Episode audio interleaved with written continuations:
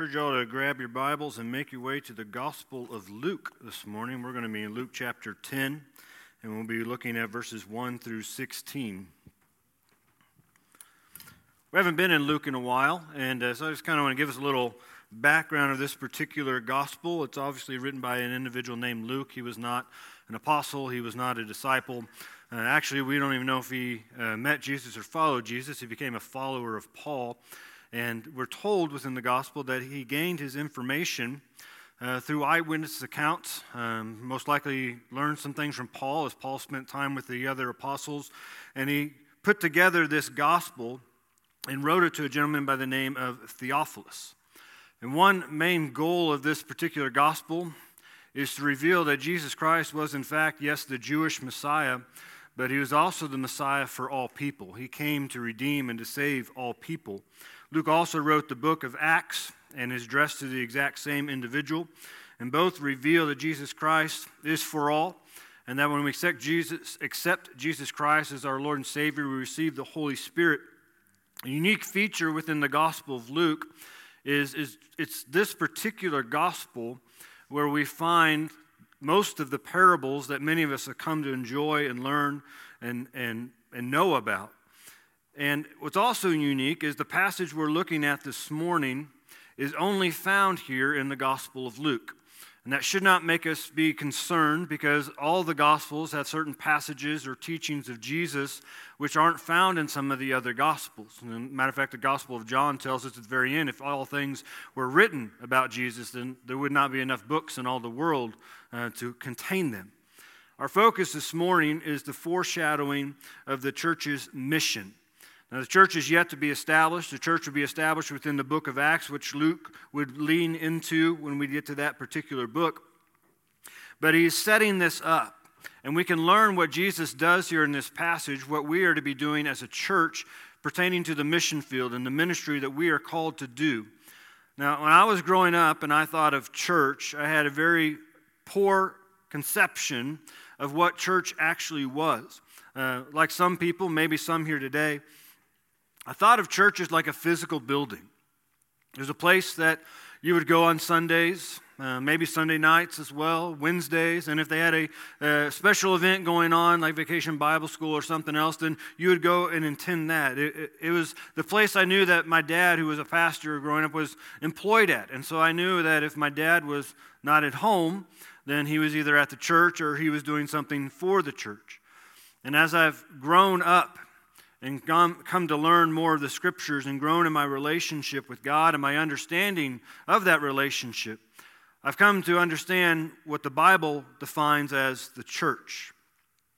Most of us should know, if not, you'll know now, that the church in Scripture was never intended to be a building. It was never intended to be a place that had an address. The church in Scripture is a gathering of God's people. The church is defined in Scripture as the bride of Christ. So if you ever hear someone say that I don't like the church, that's an insult to Christ. If you came up to me and told me to my face that you didn't really care for my wife, I'd be insulted. And Christ takes the same insult when people attack the church. The Bible reveals that the church is where God's people gather together. That's the church. And when we gather together for a purpose, we gather together to be equipped for the ministry of God through the Word of God. And that is to do the ministry within the church, within the body of believers, but also outside in the world. The church, according to Scripture, is a powerful entity. Because when all of God's people gather together in the name of Jesus Christ, He is there. He dwells in their midst. And we gather together for the kingdom. And the Bible reveals this that no one in the church is irrelevant. It doesn't matter your age, it doesn't matter your gender, it doesn't matter your economic status, it doesn't matter your education. If God has got, called you to gather with other believers to form the church, then He has called you to be an active part of that body. Ultimately, the church is not only for growing our relationship with God, but the Bible reveals that the church, God's people, gather together have been commanded, commissioned, and empowered to take the mission and ministry into the world. In our passage this morning, Luke highlights eight things about this particular mission. I know some of you have been in church for a while, or you've gathered with other people for a while, and you're thinking an eight point sermon. Just hang with me. I had a lot of food this last week, so I got calories to burn. So we're going to get eight points out of these 16 verses concerning the mission of the church, which is the mission of God's people. Time of this writing, the church had yet to be established because the Holy Spirit had yet to come. And that's going to happen in the book of Acts. But throughout this gospel, it's been setting up that moment when God's people would gather to form the church and they would take the gospel, their mission, into the world. So let's read our passage and we'll walk through it. The word of the Lord says, After this, the Lord appointed 72 others and sent them on ahead of him, two by two, into every town and place where he himself was about to go. And he said to them, The harvest is plentiful, but the laborers are few. Therefore, pray earnestly to the Lord of the harvest to send out laborers into his harvest. Go your way. Behold, I'm sending you out as lambs in the midst of wolves. Carry no money bag, no knapsack, no sandals, and greet no one on the road. Whatever house you enter, first say, Peace be to this house. And if a son of peace is there, your peace will rest upon him, but if not, it will return to you and remain in the same house, eating and drinking what they provide, for the laborer deserves his wages. Do not go from house to house. Whenever you enter a town and they receive you, eat what is set before you, heal the sick in it, and say to them, The kingdom of God has come near to you. But whenever you enter a town and they do not receive you, go into its streets and say, Even the dust of your town that clings to our feet we wipe off against you. Nevertheless, know this, that the kingdom of God has come near you. I tell you, it will be more bearable on that day for Sodom than for that town. Verse 13 Woe to you, Chorazin! Woe to you, Bethsaida! For if the mighty works done in you had been done in Tyre and Sidon, they would have repented long ago, sitting in sackcloth and ashes. But it will be more bearable in the judgment for Tyre and Sidon than for you. And you, Capernaum, will you be exalted in heaven? You shall be brought down to Hades. The one who hears you hears me, and the one who rejects you rejects me, and the one who rejects me rejects him who sent me. As mentioned, this passage is unique to this gospel. Now, there's a lot of similarities in what is said here as Jesus sends out the 72 to what Jesus said to his apostles when he sent them out for the first time, and what he'll say to them again before he's going to go to the garden in the Gospel of John. The first thing I want us to deal with this morning is that number there in verse 1 and the number that Jesus sent out. I read from the English Standard Version if you're ever wanting to know, but I know many of us here this morning read from different versions of Scripture. Uh, you, you read maybe from the New Living Translation or the New International Version. Some of you are King James devout devotees. Um, and so you may have read through your passage and your number was different there in verse 1. There's some versions of Scripture have the number 70.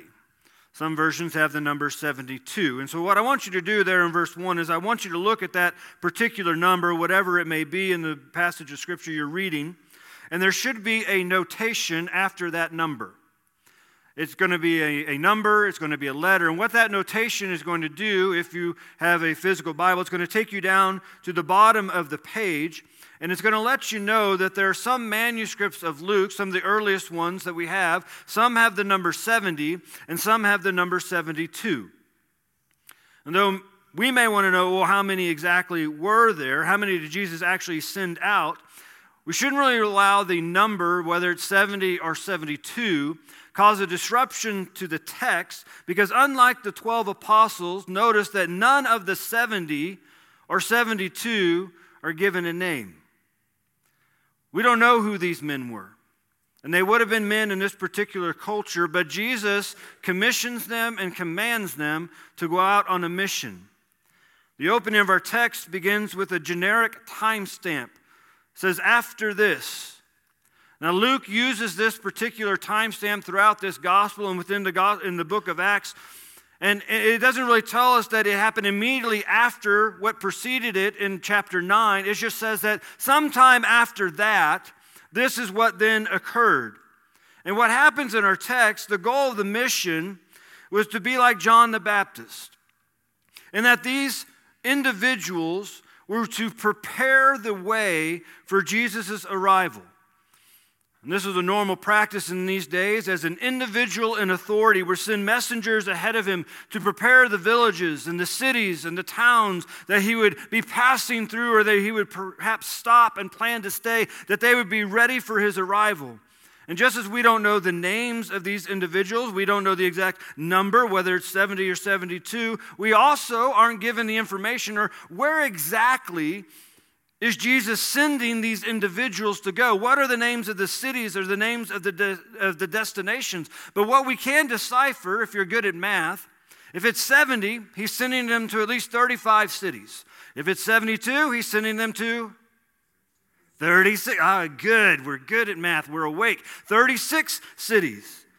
And these are all cities we're told there in verse 1 that Jesus was planning to visit. Here's another thing we don't know we don't know what he did there. We don't know what he taught. We don't know the miracles he did because we aren't given a specific later on in the Gospel of Luke or other Gospels. But again, that's not the point of the text.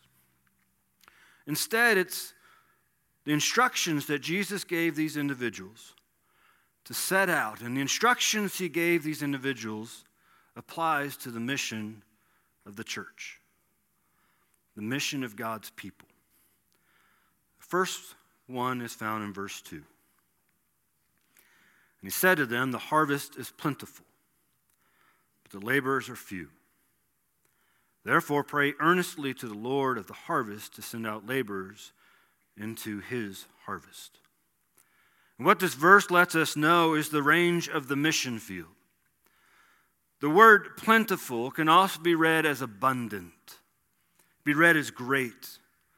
It carries the meaning of what Jesus is telling these individuals and telling us that there is a lot of work to be done and there are, is a lot of things that we have to accomplish. But at the same time, when Jesus tells them about the plentifulness of the harvest, he reveals the problem the laborers, the workers are few. And it gives us an understanding of the church's mission. There is an abundance of ministry to do, but the problem is, is there's not enough people to accomplish all that we are called to do. I've said this many times if Harvest Hill is the place where you believe God has called you to be, then He has called you to be a part of the body and a part of the ministry within Harvest Hill. He doesn't call an individual, praise the Lord, to do everything. But if He has called you here, then He has called you to be a part of something, to be involved. And if you ever think, well, you know, I just, there's really nowhere for me to get plugged in, and I want to just reveal something, what Jesus is saying in verse 2. If you have ever had that thought, well, there's nowhere for me to get plugged in, there's nowhere for me to get involved, what you're doing, according to verse 2, is you're calling Jesus a liar. Praise God Give thanks to God that Jesus has not called you to form this church to be a seat filler. He has empowered you to do ministry for the kingdom of God, to do eternal work. Now, I can't tell you where God wants you to be or what He's spiritually gifted you to do or what He wants you to be doing. I can tell you where we could use some workers. But I can tell you that if you're here and you believe in your heart this is where He wants you to be, then He's calling you here to be involved in something, to be a part of the mission and ministry. Because of the problem that there are so few workers, Jesus tells these individuals and he tells us that we are to pray earnestly to the Lord of the harvest to send out laborers into his harvest. That word earnestly means to beg and to plead. We are to beg God we are to plead with God. Jesus is telling the, these individuals before they go out to do the work that they are going to be incapable of doing all the work. It's a reminder to them and us that everything that needs to be done for the kingdom isn't based upon one or two people. And so we have to be begging God to bring more people in to do the work. Not more people so we can have a greater attendance, but more people in to do the work, to be involved in the mission. And because this mission field is so vast and we can't be everywhere at once, we are told that the reliance of the mission is on God there in verse 2. Jesus says that the workers are few, the mission is vast, and so we have to pray to the Lord who owns the mission field. If we were taking an evaluation of every community that's in this room at this moment, I know not everybody here lives in Stratford. And we were taking an evaluation of every community that's represented in this room today.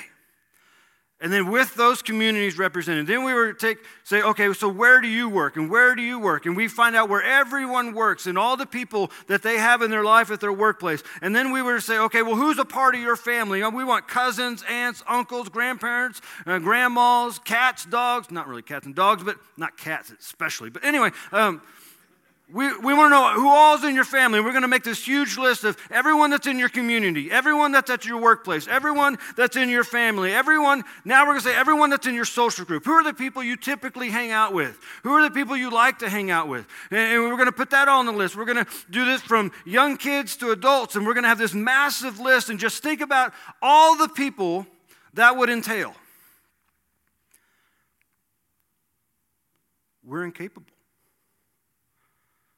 the harvest is plentiful, and the workers are few. If we were to calculate all those groups community, family, workplace, social gatherings the reality of what Jesus is saying, there's no way as a church we can fulfill the mission. Now, if we were just talking about people in Stratford, since Harvest Hill is planted in Stratford. We'd be talking about people with addictions, people who are struggling financially, struggling mentally, people who are struggling with loss, people who are struggling with their own family, marriage problems, relational problems. We can't reach everyone here in Stratford as a church. Matter of fact, if everyone who is considered a part of the Stratford community went to church on the same day, all the churches in Stratford couldn't hold them. The laborers are few, but the harvest is plentiful. We're talking about people who need salvation, people who are in the midst of struggle and this is why Jesus is telling us through this passage that we have to be proactive with the mission as God's people. And then we also have to be proactive in praying for others to join us in this mission. All the while, we are relying upon God to do the work through us because it's His mission field. He owns it. That's what it means when He says, Pray earnestly to the Lord of the harvest, the Lord who owns the harvest. And so we turn to Him and we rely upon Him. Now, Jesus' opening instructions to these individuals isn't much of a pep talk. If you look through it, there's a lot of negative stuff going on. The job, he says, is, is too big. It's too big for you 70 or 72 individuals. Then he delivers more bad news in verse 3. Go your way, behold, I'm sending you out as lambs in the midst of wolves. Let's just put ourselves in this situation for a second. Let's just pretend we are one of these individuals in this group and you're hearing Jesus' opening instructions as he's sending you out. Now, this is my response. Great. First, we're being sent out, but we can't really accomplish all that needs to be accomplished. And now, we're being told we're being sent out as defenseless lambs amongst wolves. That sounds wonderful. Where do I sign up? But Jesus is telling us, and he's telling these individuals today in this passage, that if you want safe Christianity, you really don't want Christianity. Here again, if you want safe Christianity, you really don't want Christianity, which means you really don't want Christ.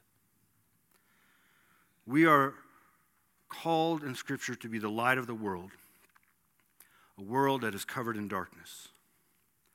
We preach a message We refer to as the gospel, the good news. Part of the foundation of the gospel is to tell people they don't have it all together and that they need Jesus.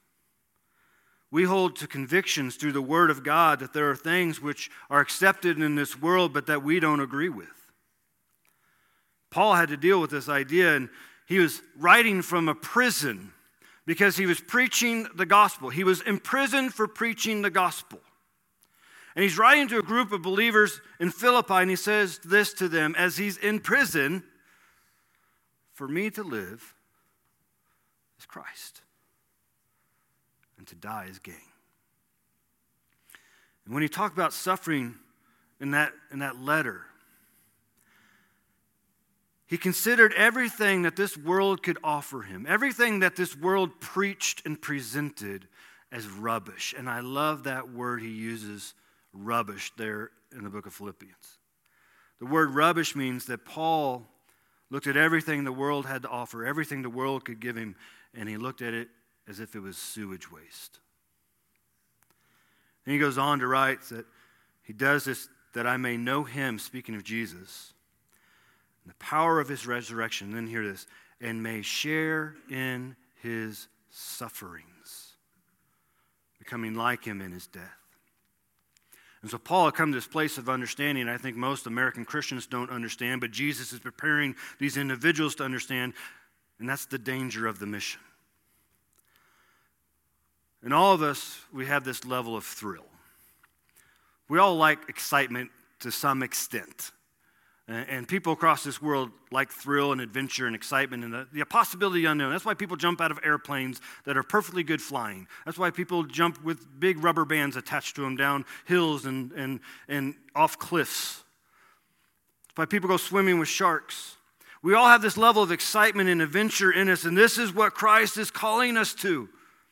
He's calling us to the adventure of living for Him. This is part of the mission of the kingdom of God, is what it entails. Living for Christ is dangerous. Even in a world or a nation that permits us to live for Him, what living for Christ does is it makes people uncomfortable. And this is why because it calls sin for what it is.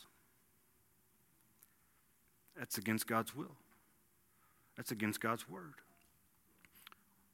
We love Him sin is what it is. I encourage you to read through the book of Acts maybe this week. one thing you're going to see throughout the book of Acts is that those who live for Christ put themselves in constant danger. Because to live for Christ is to upset the status quo. As God's people, we don't live for or worship money. We don't seek prestige or acceptance by the majority. And though we are called and commanded in Scripture to honor and respect the individuals that God has placed in authoritative positions, we don't worship them. We don't bow down to them.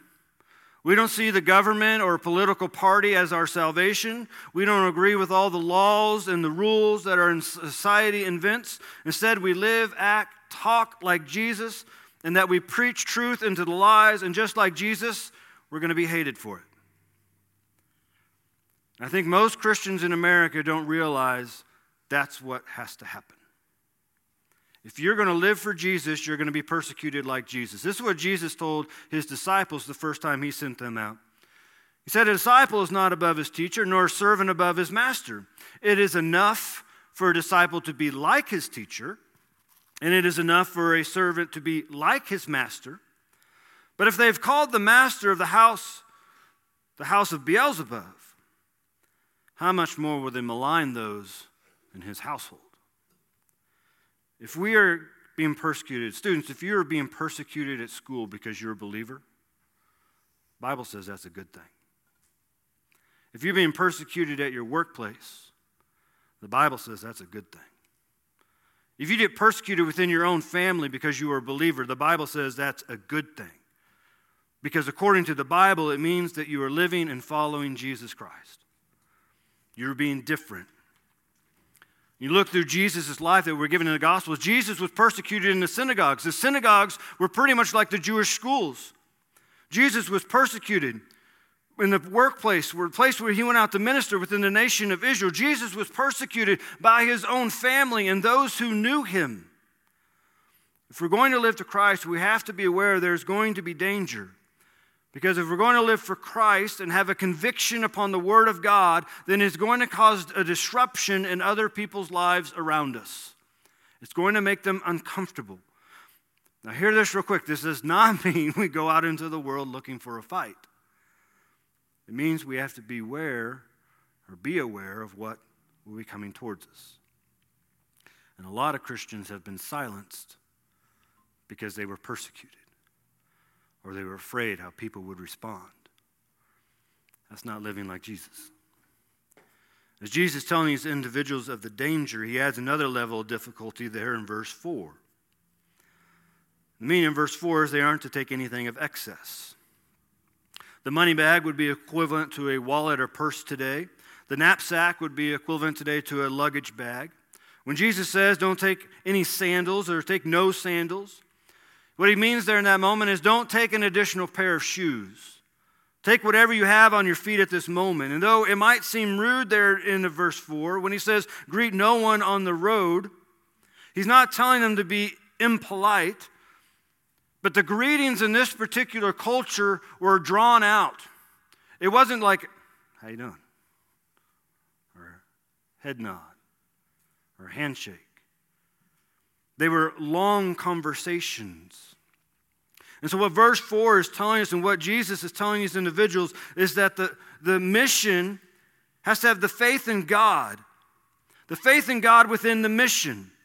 He tells them no extra clothes, no extra money, no extra shoes, no distractions. Because of what these individuals were going to face, they were going to have to be completely reliant upon God to provide them for them, which is calling them to have faith and the God who is the provider, Jehovah Jireh.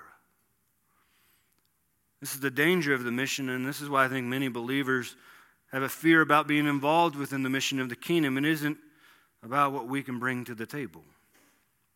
It isn't about the resources we have. It isn't about our education. It isn't about our training. It is completely reliant upon the God doing the work in us and through us. Another aspect of the danger is because we have to do something we hate to do, something I know I hate to do. We have to relinquish control. And we have to put it in God's hands and let God give us the words that need to be spoken. Again, I'm hearing Jesus give these instructions, which are for us today as well, and I'm saying, hey, man, where do we sign up for this? This sounds awesome. And then the following verse verses 5 through 12, Jesus reveals the uncertainty of the mission. He tells these individuals that they're to pair up, and they're to go to a city, and they're to prepare for his arrival, prepare the individuals in that city for his arrival. And they're to go in twos because that aligns with the Word of God. God instructed his people that there can only be two, there has to be two witnesses in order to make a statement or an allegation valid. And so Jesus tells these individuals to pair up. You're going to go into a city and you're going to find a house. And then at that house, they're going to tell the head of the household this greeting Peace be to this house. Now, the word peace in the New Testament is equivalent to the word peace in the Old Testament, which is shalom, which meant a declaration of goodwill and wholeness. So, for today, if we were to go to a household in the name of Jesus, and as soon as they, we hit the door or rang the doorbell and they opened up the door, we would say, Greetings, I wish you the very best and the very best for all who live in this home.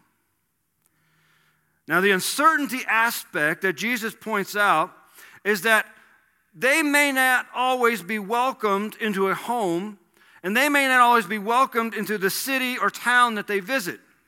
And so once they pass on this greeting, this peace be to this house, which is at the end of verse 5, if it's not reciprocated, Jesus says, then that greeting and that blessing will come back upon you. But if that greeting and that blessing is accepted, then they are to stay at that one house.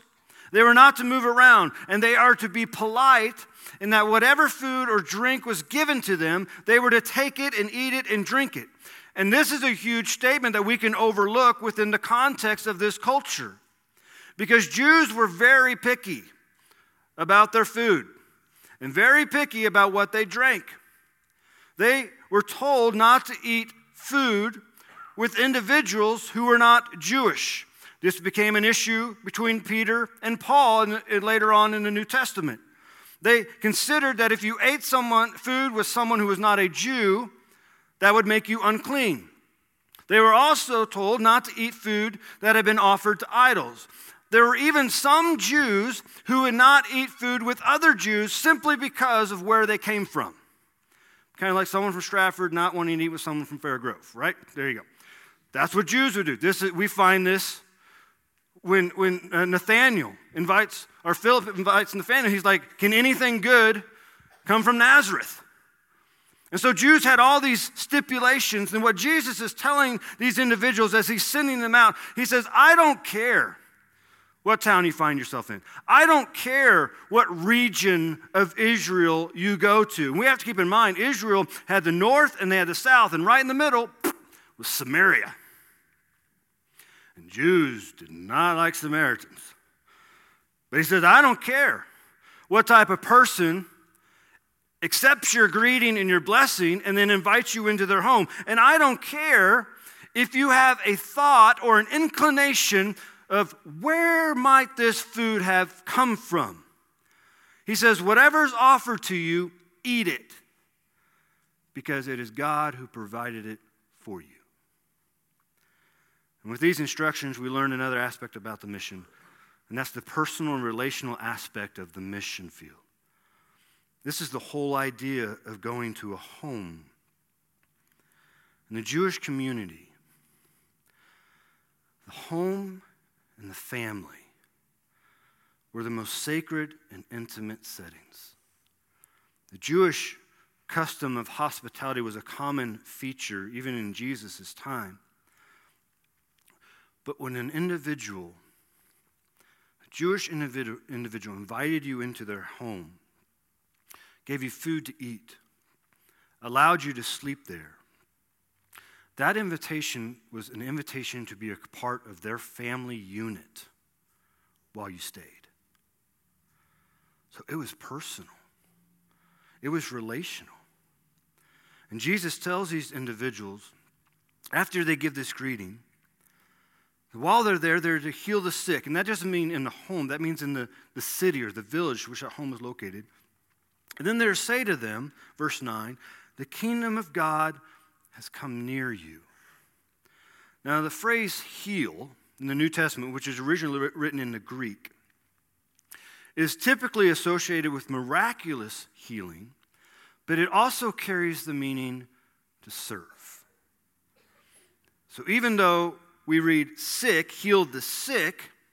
The word sick in the Greek in the New Testament does speak of illnesses and handicaps, but it also refers to those individuals who are weak and unable to serve themselves. And so it brings the whole range of people that Jesus is telling these individuals heal the sick. He's saying, I want you to go serve. You may have to heal but to go serve those with illnesses, serve those with handicaps, serve those with deformities. I want you to go serve the elderly. I want you to go serve the poor. I want you to go serve individuals in that city who are incapable of serving themselves. And that would be relational. And then they were to proclaim, again, verse 9, the kingdom of God has come near to you. And that was to say that the kingdom of God is at hand or the gospel is near, it's close. What Jesus reveals to us here is that the, the mission for the kingdom isn't based upon a program. It's not based upon or relying upon resources.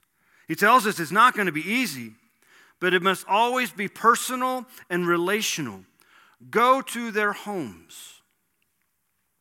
Go to the places where they are the most comfortable being and in those places have a conversation about the kingdom and the gospel. Because people have to personally understand why they need Jesus. And the way Jesus tells us how to do it is to begin with a personal touch.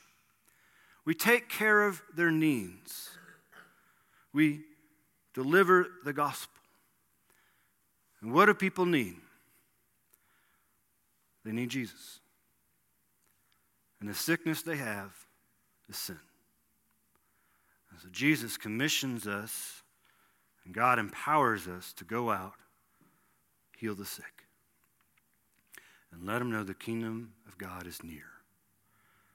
And what that means for us today is that one day, it could be today, could be tomorrow, we don't know. God's kingdom is going to be fully restored, and God's people are going to live there. And it is near. He says, Behold, I am coming soon. And though it's personal, the uncertainty aspect of it is we don't know nor how can we manipulate how people are going to respond. Jesus addresses this in verses 5 through 15. There are going to be some people, when we go and we take the gospel and we go to give them what they need to heal their sickness of sin, there's going to be some people who are going to be receptive, but Jesus says, hey, look, there are going to be some who are not.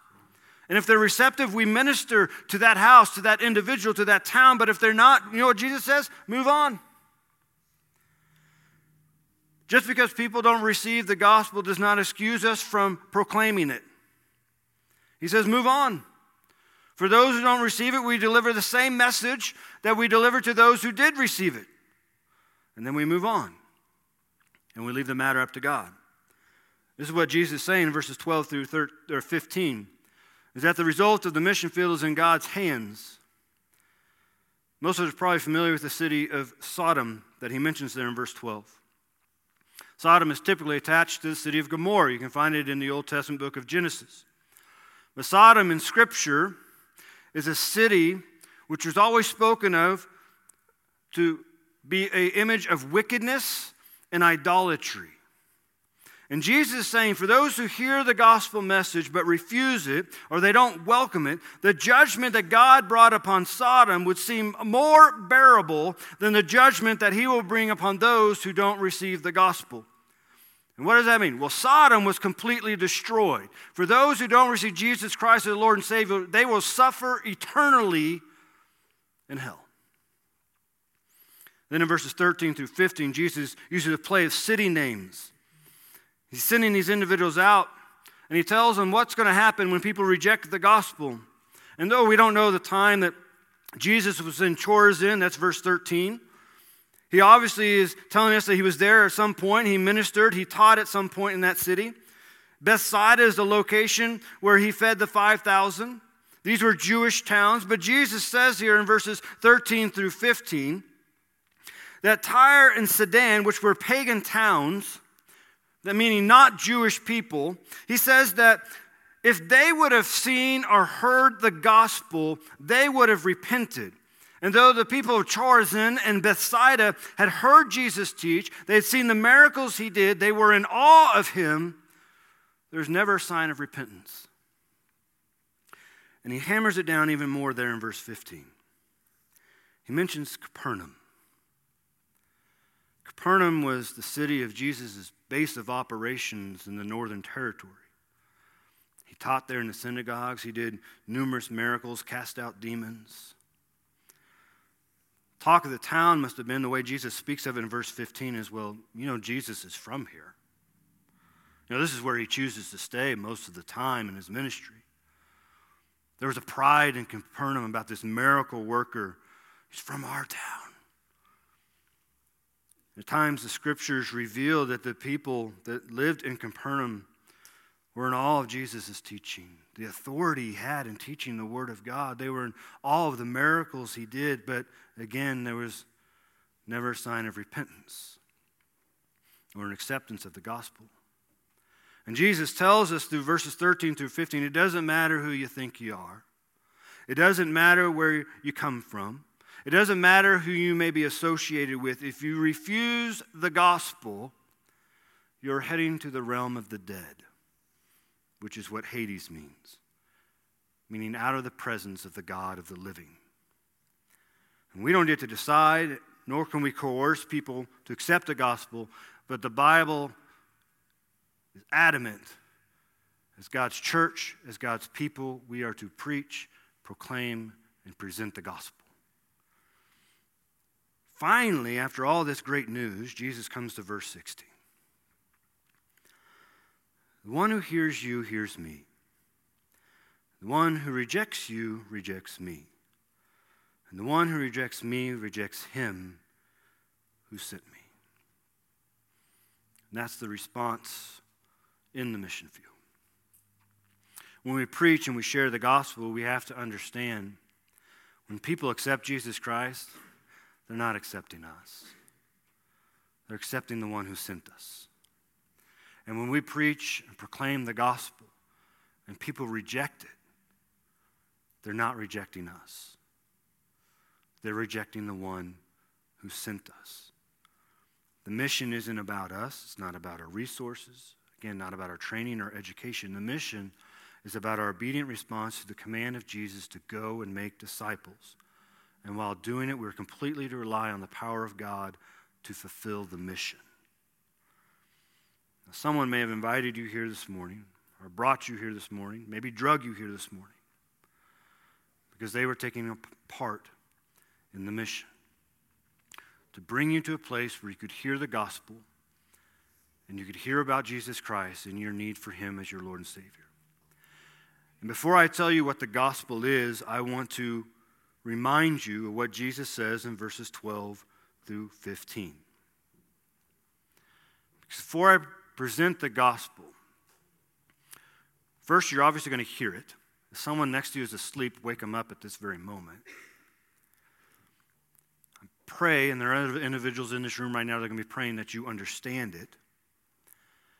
And with what Jesus says, if you receive, refuse to accept the gospel in this moment, then you are rejecting God in your life and you're heading to the place of the dead, away from the God of the living.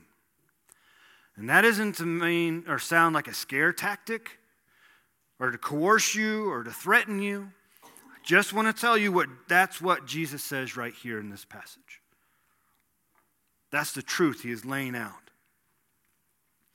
Without Jesus Christ as your Lord and Savior, you will die in your sins and you will be completely and eternally separated from the God in heaven. And so here's the gospel God created you for a relationship with Him. That is your sole purpose in life. It's not to get a good job, it's not to have a family or kids or a white house and a picket fence. Your sole purpose in life is to be in a relationship with God. And here's the problem it is your sin that is separating you from that relationship. The word sin is used as a word as missing the mark. Today we might say an air ball. We completely miss the mark. We shoot an air ball when it comes to God's holiness, His perfection, and His righteousness. That's our sin. We do things we're not proud of and we hope other people don't find out about. That's our sin. And unless that sin problem is taken care of, we will be separated from God forever. And so, what we tend to do, because that's what the Israelites did throughout scriptures, we'll, we'll just we'll do better. We'll work harder. We'll, we'll do good things. We'll be a good person. But the Bible reveals that doesn't fix the sin problem. That doesn't fix the separation between us and God. And that's why God sent his only Son, Jesus Christ, to this earth to live a perfect life, a life with no sin, and he died on the cross, and the Bible says he took the full wrath of God upon him for the sins of the world. They placed him in a tomb, and then he rose three days later to show that he has the power over death, the authority to forgive sins, and grant eternal life. And the Bible tells us that when we believe God loves us that much, we admit to God that we are a sinner and we are in need of what Jesus Christ did and paid for on the cross. That we are to confess that to God. We are to confess that we need Jesus as our Lord and Savior. We confess our need for forgiveness and we confess our desire for eternal life in heaven. And the Bible tells us in Romans chapter 10 when we make that confession, which is a public announcement, then we will be saved. Then we will be given eternal life.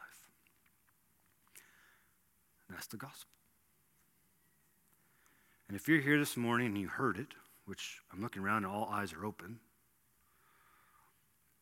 and you understand it, I'm not saying you have to understand every theological, doctrinal aspect of it, but you understand, okay, that's what I need. This is the moment God is calling you to. And if you're here this morning and you walk out of this room, what you're telling God is, I'm rejecting you and I'm refusing your gift. But you may be here and this may be the day of your salvation. And if so, I'm going to invite you to come down this aisle we're going to sing a song here in a moment. I'm just going to ask you to walk down. You can just sit here. I'm not going to make you say anything. I'm not going to make you do anything. Well, I may make you feel something out, but I'm not going to make you do anything outlandish. And if the Holy Spirit's grabbing onto your heart in this moment, I'm going to tell you right now if you walk down this aisle and today becomes the day of your salvation, there's not going to be a believer in this room who's not going to be excited for you. And the Bible says that when one person repents and comes back to God, the heavens erupt. Maybe this is your day. Invite Nick and Bridget to come up and lead us in a song. I want to pray over us real quick. Father, thank you for your word. Lord, thank you for revealing that we need you, revealing how we can accept you, and inviting us to be a part of your family. Lord, let us be a church on mission, a church that is living and active, just as your word is living and active, a church that understands that there is going to be danger, there is going to be persecution, there is going to be rejection, but and so what? We're going to keep pushing forward. We're going to keep our eyes on the prize and the author and perfecter of our faith. I thank you for every individual you've called to this place to form this body, this church. And Lord, I pray as there are many ministries to be involved in here, many ministries to be involved in our communities, in our workplaces, in our social gatherings. I pray, Lord, you send us out as laborers in the harvest. And Father, there's someone here this morning who your Spirit is speaking to that today they need to accept you as their Lord and Savior and find forgiveness through the blood of Jesus Christ. I pray your Spirit grab a hold of their heart and give them boldness and courage to walk down this aisle. Thank you for allowing us to be in your presence. We give you praise for you alone are worthy of it, and praise in the name of Jesus. Amen.